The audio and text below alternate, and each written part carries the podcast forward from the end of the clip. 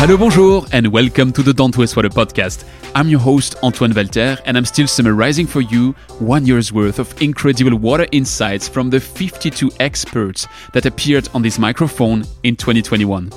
Today's topic is, in my humble opinion, one of the hottest prospects in the water industry for the decade to come, and it's distributed treatments. Why is it so important? Because, as Alexander Loukopoulos explains, not every infrastructure project is a bridge, a multi billion dollar project. That's even more relevant in water is that infrastructure could be small uh, and can start small and can start grassroots. So, actually, while most regions, countries, cities, or communities in the world will have to do something about their water infrastructure in the coming years, there's no obligation to keep doing what we've always done. Indeed, the centralized approach made a lot of sense when you physically had to be present at all times of the day or the night to run it. But with process automation and digitization, the playground evolved, which is an opportunity to get more value for money, as Gilad Yogev points. What decentralized treatment does is it segments out that treatment concept. Instead of putting a lot of money into infrastructure, which is usually in lack, right, in those countries, instead of putting tons of money down on infrastructure, laying money basically in the ground, right, in terms of piping and pumping stations, it's sometimes two thirds of the capex. What decentralized treatment does is it segments out that treatment strategy and allows you to have small plants where they're needed without a lot of infrastructure in the ground with very low operational costs because you aren't putting tons of money into pumping stations and collection systems.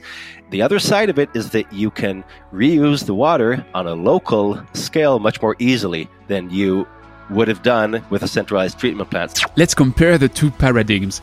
In the traditional centralized approach, a wealth of pipes, pumping stations, and storage tanks convey your wastewater from its point of creation, be it your home or your industrial site, to its point of treatment. Once all that road is covered, you usually only have a couple of meters more to do to discharge the treated effluent to a close by river. And if you were to reuse that water instead, you would have to create a gigantic new infrastructure to convey water all the way back. So it usually is a no brainer, and you simply forget about reuse.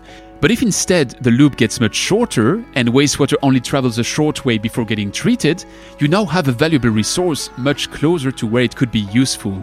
Hence, as Aaron Tartakovsky rightfully points, my vision is to make sure that we can have water created where it's needed versus needing to move it where we need it. To understand this new paradigm, let's imagine two curves. The first one describes the value of your treated wastewater output.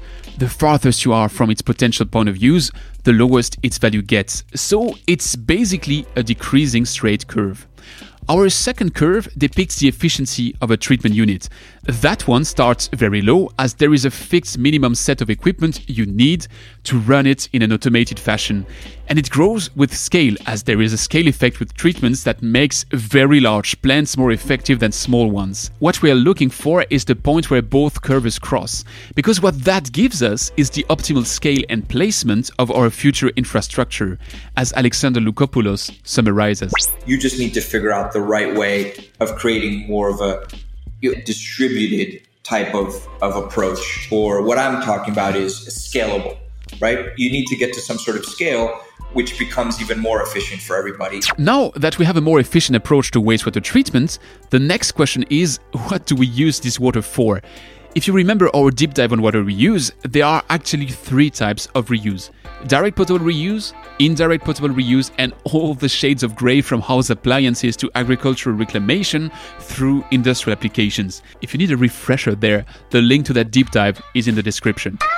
Graham Pierce underlines how one of these options will see a dramatic boom in the coming years. Indirect potable reuse will become absolutely the norm, and I would be 100% confident that that's a much better security and safety for our water supply than the status quo at the moment. The understanding key Graham adds here is that these distributed short loops actually won't erase the status quo, but rather complement it and upgrade it, as Aaron Tartakovsky summarizes. You want to make sure that your city is going to have a fully recycled water capability in the next 5, 10, 15 years.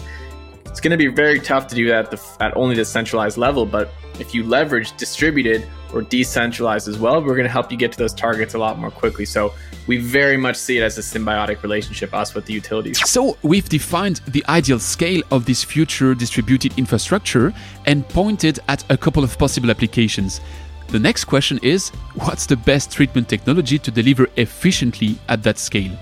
Here again, Graham Pierce has a suggestion. You can't basically have conventional treatment at very small scale, or it's extremely difficult to set it up. So that's what conventional treatment is like. Membrane bioreactors are the completely opposite end of the scalability spectrum that you can have the tiniest MBR and it can be absolutely fine and be very reliable, or you could have a large MBR, but that is basically just a combination of all those small MBRs if you need that additional quality in a more distributed sense. I think that uh, would be very attractive and would be a good solution to reuse issues in the future. There are for sure other technologies well suited to distributed approaches, and if you have suggestions, please contact me on LinkedIn. I'd like to dive a bit deeper into that vertical in 2022. But one thing's for sure this new approach will come with new business models and financing approaches, and that offers me a smooth transition because what a finance will actually be our next deep dive.